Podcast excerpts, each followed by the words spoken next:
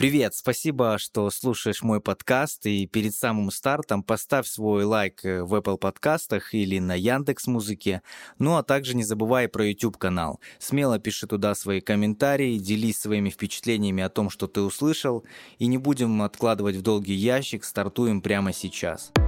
Подкаст «Музыкальный бургер» о музыкальных трендах и фастфудах в музыке. Еще раз всем приятного музыкального аппетита, и это я, Макс Мех, и подкаст «Музыкальный бургер». Сегодня, наверное, практически не осталось людей в возрасте до 35 лет, кто бы не знал, кто такой Моргенштерн. Я серьезно, по крайней мере, не слышал, это уж точно. Ты можешь быть со мной не согласен или не согласна, но отрицать очевидный факт успеха Алишера не стоит.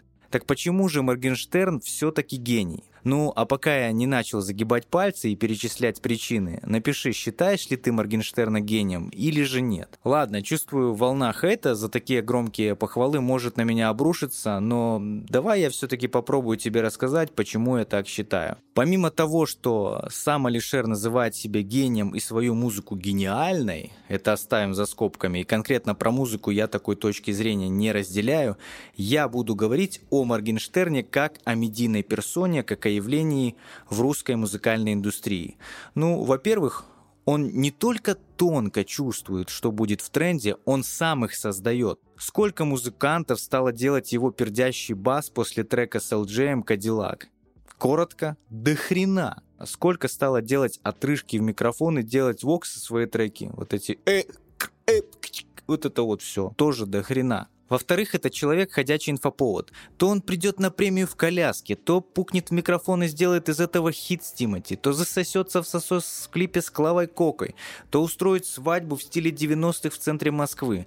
Согласен, информация про свадьбу уже не актуальна. Знаете, кого он мне напоминает? Он напоминает мне молодого Филиппа Киркорова, когда скандал с журналисткой в розовой кофточке обсуждал, обсуждал каждый второй в начале 2000-х. В-третьих, он не дает о себе забыть. Сейчас все говорят про его дис с Оксимироном, что добавляет ему новых слушателей, поводов говорить о нем, даже находясь за пределами России. Вот как много ты знаешь русских артистов, которые сейчас живут не в России, и о них еще не забыли. Но разве это не талант короля маркетинга и инфоповода? В-четвертых, фразы из его песен разлетаются в народ. Чего стоят такие фразы, как «как дела?», «как дела?», «это новый Кадиллак» или «у меня проблема Ламба или Фера. Все, все знают эти фразы, да, вот, ну, это лишний раз доказывает то, что человек не дает о себе забыть. И вот вы знаете, из всего вышесказанного для меня вопрос, почему Моргенштерн гений, не стоит. Он, безусловно, гений продаж. Он продал свой личный бренд, и его успешно продает, несмотря на то, что в России у него не осталось почти ничего. Сказать, что он гениальный музыкант, у меня язык не повернется, но понимание того, что нужно слушателю и что сейчас актуально, это чутье у него не отнять. Он дает эмоцию, а эмоция в музыке зачастую ценится больше, чем правильное и красивое исполнение без развития динамики. Понимаете, о чем я говорю?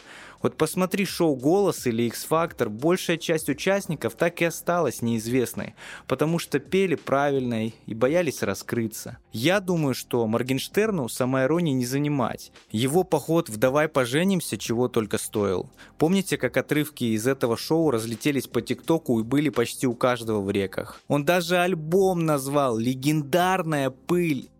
Пыль, Карл, это как самостеп. Мы тут его записали, а вы слушайте. И самое интересное, что слушают. В конце я подведу итог. Я думаю, что о Моргенштерне мы не скоро забудем. Ну а если забудем, то он о себе напомнит, не переживайте.